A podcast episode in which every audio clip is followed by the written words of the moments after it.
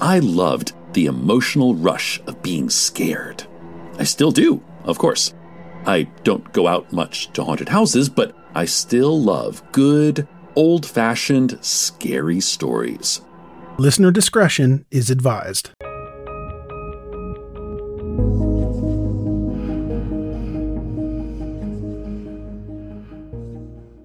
For today's episode, we're going back to the spring of 1988. On April 30th, 1988, the borough of Selinsgrove, Pennsylvania, reclaimed the record for the longest banana split. Eight years earlier, in 1980, they won the title by constructing a one and a half mile long banana split. They lost the title in 1985 to the Zeta Beta Tau sorority at Bowling Green University in Ohio. They made a banana split that was four miles long. On April 30th, 1988, Selinsgrove created a banana split that was 4.5 miles long. To construct a foot of the banana split, people had to buy a $2 ticket. The banana split contained 33,000 bananas, 2,500 gallons of ice cream, and 150 gallons of chocolate syrup. The record stood for the next 29 years. Then on March 25, 2017, the town of Innisfail, Australia, beat Selinsgrove's record by constructing a 4.97 mile long banana split. Innisfail currently holds the record. In early May 1988, there were two major art sales at auctions. Jackson Pollock's Search was sold to a Japanese art dealer for $4.8 million. It was Pollock's last work on canvas. At the time, it was a record for contemporary art sold at an auction. The other major sale was Diver by Jasper Johns. On May 3rd, it was sold at auction for $4.2 million. It was purchased by Norman and Irma Braman, who are the owners of the NFL team, the Philadelphia Eagles. The painting is currently at the Museum of Modern Art in New York, but is not on display. The Pacific Engineering and Production Company of Nevada chemical plant, known by the acronym PEPCON, was located in Henderson, Nevada. The plant was about 10 miles from Las Vegas. It was one of two plants in the United States that manufactured ammonium perchlorate, an incredibly unstable chemical used in rocket fuel. After the Challenger explosion in 1986, shipments of the chemical were suspended, so there was a stockpile of 6 million pounds of the chemical at the plant. On May 4, 1988, a welder's torch started a small fire in the plant. Unfortunately, the fire spread quickly and it led to seven explosions. The last explosion registered 3.5 on the Richter scale. It caused damage within a 10 mile radius. It was the largest accidental civilian explosion in the United States Two people were killed and 372 people were injured. On May 6, 1988, the number one movie at the American box office was the police drama Colors, directed by Dennis Hopper. The number one song was One More Try by George Michael. Here is a quick word from our sponsor. We take this few seconds off to inform you, our valued loyal listener, about the best health and fitness podcast shows. From the Nezpod studios. Join us as we give you the best of the best health and wellness updates you can rely on for the treatment of chronic health problems. Classic functional medicine back to basics health tips and special updates from the best doctors in the United States of America. Check out this health and wellness podcast shows. Explore Health Talk Weekly, Healthy Lifestyle Matters, Excellent Health Digest, Healthy and Free Daily, and last but not least, Weekly Health and Fitness Corner. Also, check out Nasty Boy CC, the truest story never told fiction podcast, for that real life on the go experience with the 27 year old Golden Boy, who made our guest invite number one list. He tells us about his story as it happens in real time and in real life. It's Nasty Boy CC, the truest story never told. Go get a load of that happiness because happiness is healthy as we know it. Join us every week as we continue to provide you the best of health and fitness wellness updates from around the globe. Enjoy the show.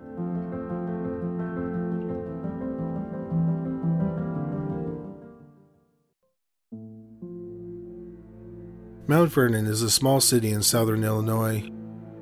In May 1988, it was home to Jana Marie Reynolds and her husband, Jeff. Southern Illinois is a beautiful area with lots of farmland. There are many state parks, a national forest, orchards, and wineries. Many people consider it a quaint and peaceful area. From the late 1970s and 1980s, there was a rash of brutal, unsolved murders and a mass murder that made national headlines. The mass murder happened on November 8, 1985, in Mount Vernon. 18 year old Tom Odle was high on LSD. For years, he had suffered abuse at the hands of his mother. His father did nothing to stop it. That morning, Tom was home alone with his 39 year old father, Robert. Tom attacked him with a kitchen knife and stabbed him several times. He dragged his father's body into the bathroom attached to the master bedroom. When his 39 year old mother, Caroline, came home a short time later, he attacked her. He led her into the master bedroom and forced her to look at her dead husband. He then stabbed her to death. After killing his parents, he went and had lunch with his girlfriend. He returned home and waited for his 10 year old brother Scott to get home from school. When Scott was home, Tom tried to strangle him with his hands, but he had problems killing the boy, so he strangled him to death with a pair of pajama bottoms. He placed his body in the master bedroom.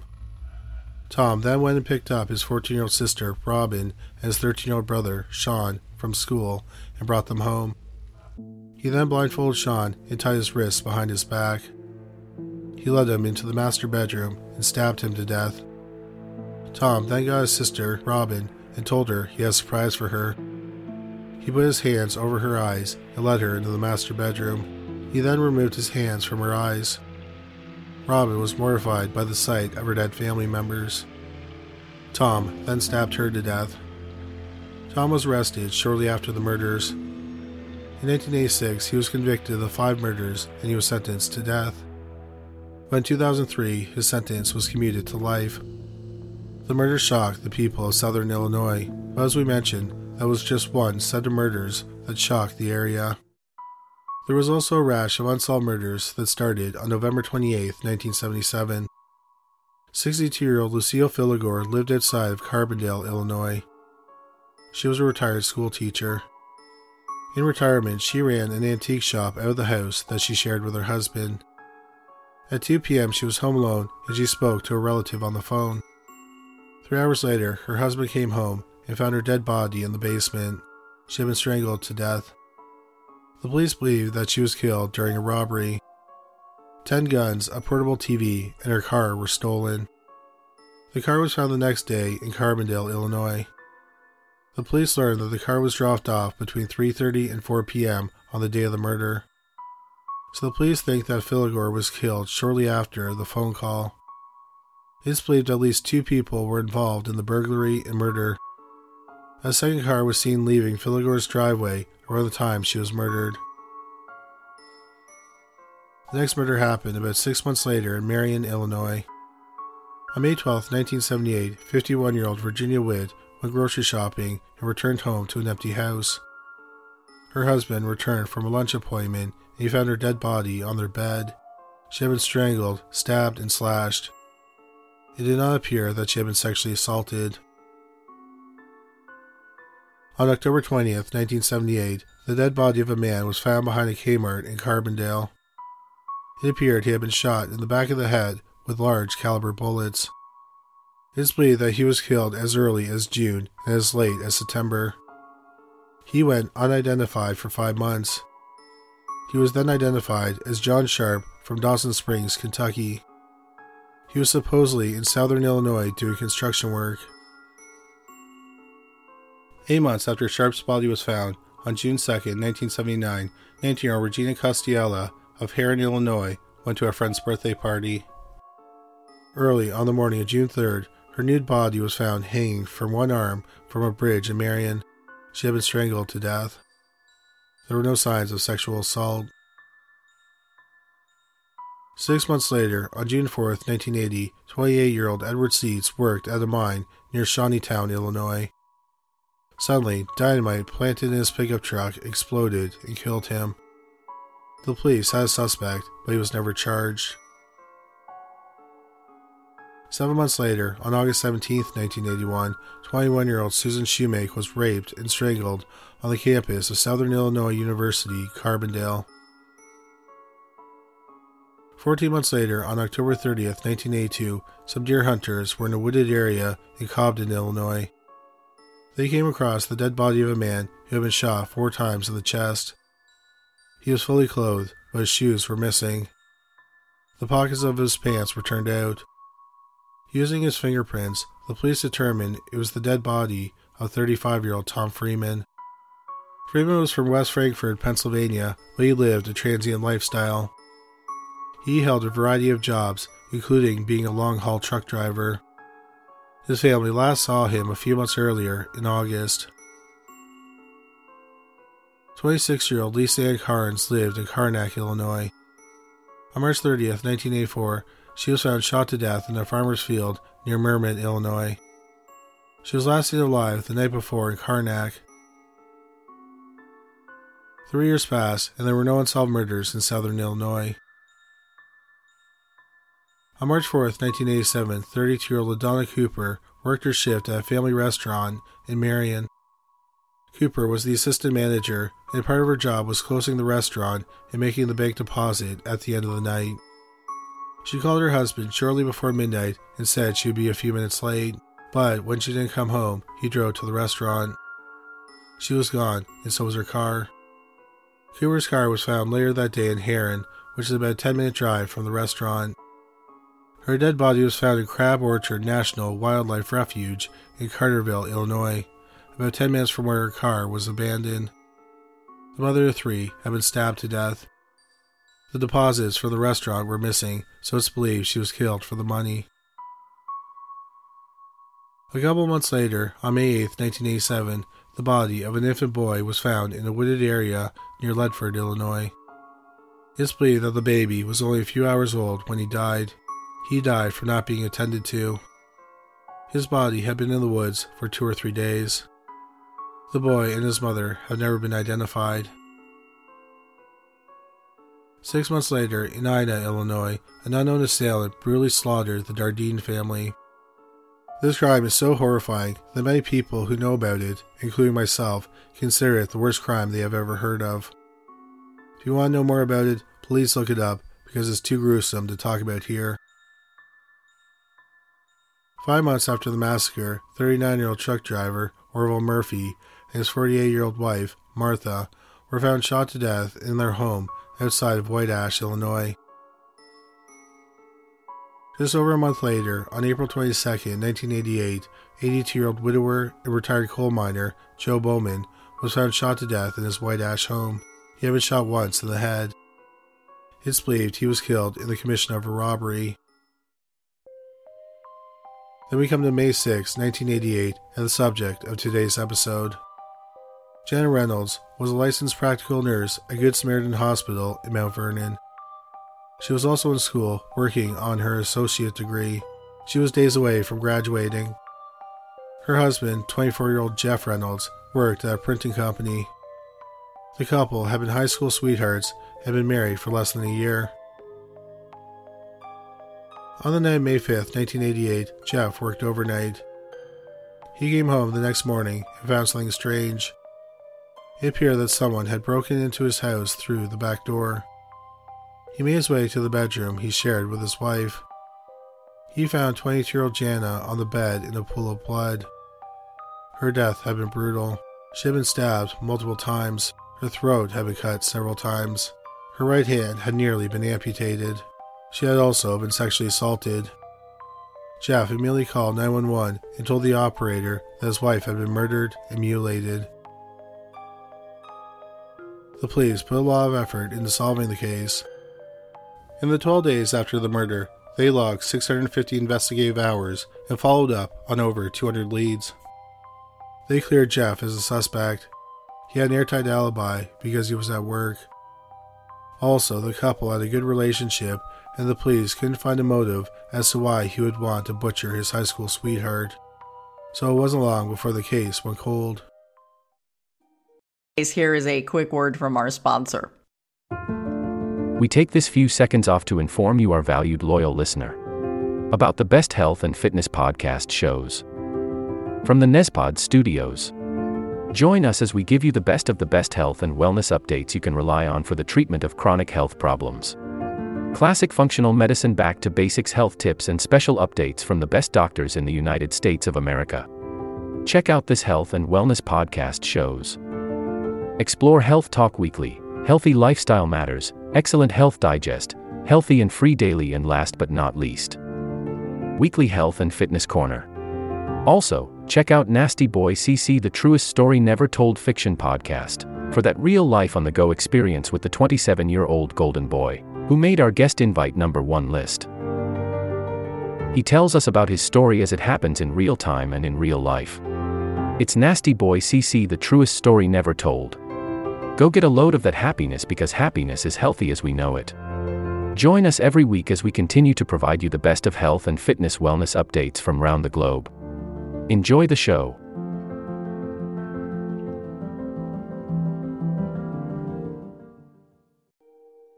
Unfortunately, the murders in southern Illinois continued.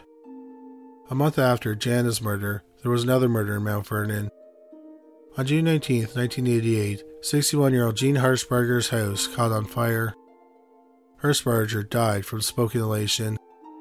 The fire marshal determined that the fire was intentionally set. Harshbarger's son lived with him, and he believed that the fire was started to harm him.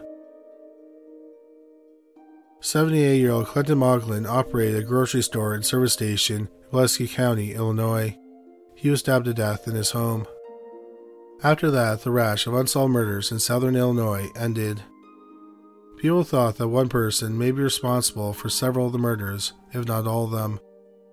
Because of the gruesome nature of the murders of the Dardeen family, there were rumors that Satanists were behind at least some of the murders. Or different killers may have committed each murder or mass murder.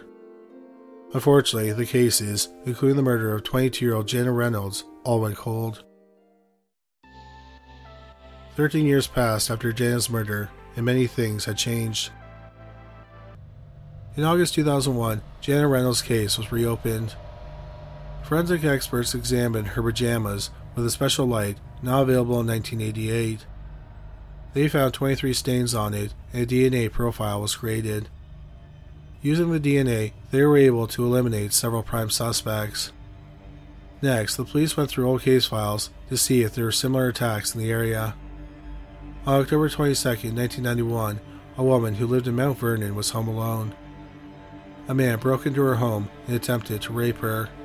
However, she was able to fight him off. He told her that if she told anyone about the attempted rape, he would kill her. Nevertheless, the woman decided to report the attack, but no arrests were made. A few weeks later, she was washing dishes and noticed a man looking through the windows at her.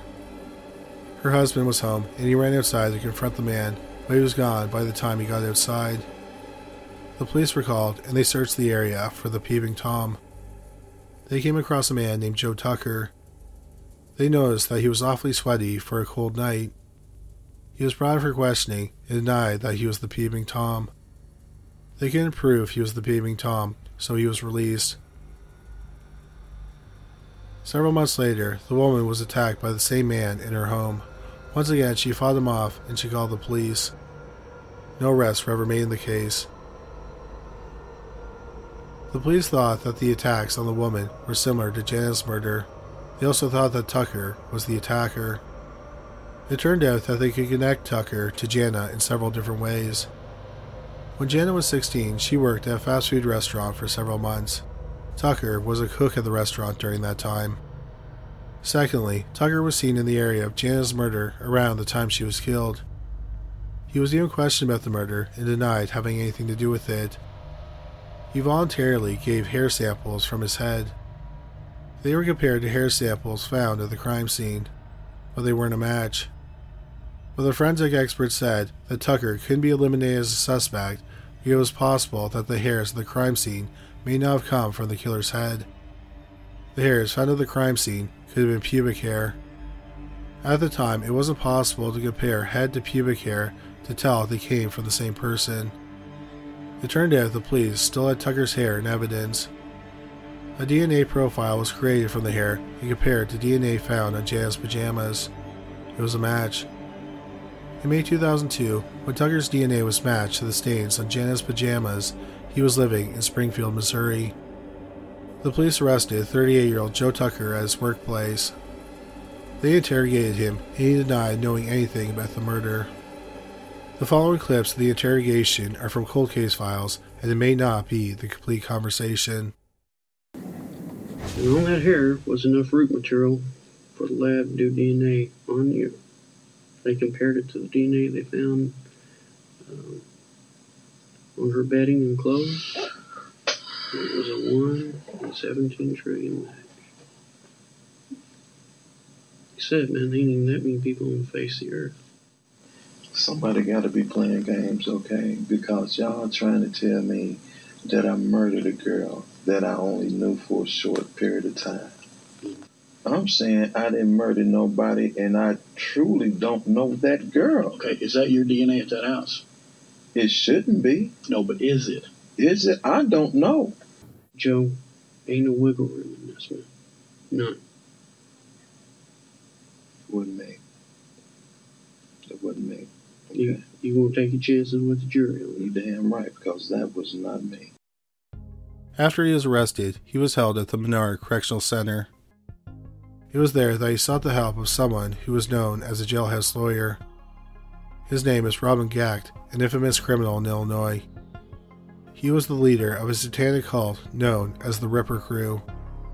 It's believed that the Ripper Crew killed 17 women and one man in 1974 and 1975 in Illinois. They brutalized their victims in many ways, including rape, torture, cannibalism, and necrophilia. Gecht told Tucker to write down his involvement with the murder. Tucker came back with a page of writing. Gecht told him that wasn't enough and to write more. Tucker wrote five more pages and included diagrams. Gecht then turned over the papers to the district attorney. He also agreed to testify against Tucker. Gecht received no deal or special treatment in exchange for his testimony. Joe Tucker went to trial in April 2006. The jury deliberated for less than four hours. He was found guilty. At Tucker's sentencing hearing, the woman he attempted to rape testified about his campaign of terror against her. Joe Tucker was sentenced to life without parole. The police do not believe that Jana Reynolds was his only victim, but he's never been charged with any other murder. This will conclude the episode. Thanks for tuning in. If you like what you hear, please leave a comment and subscribe. Thank you.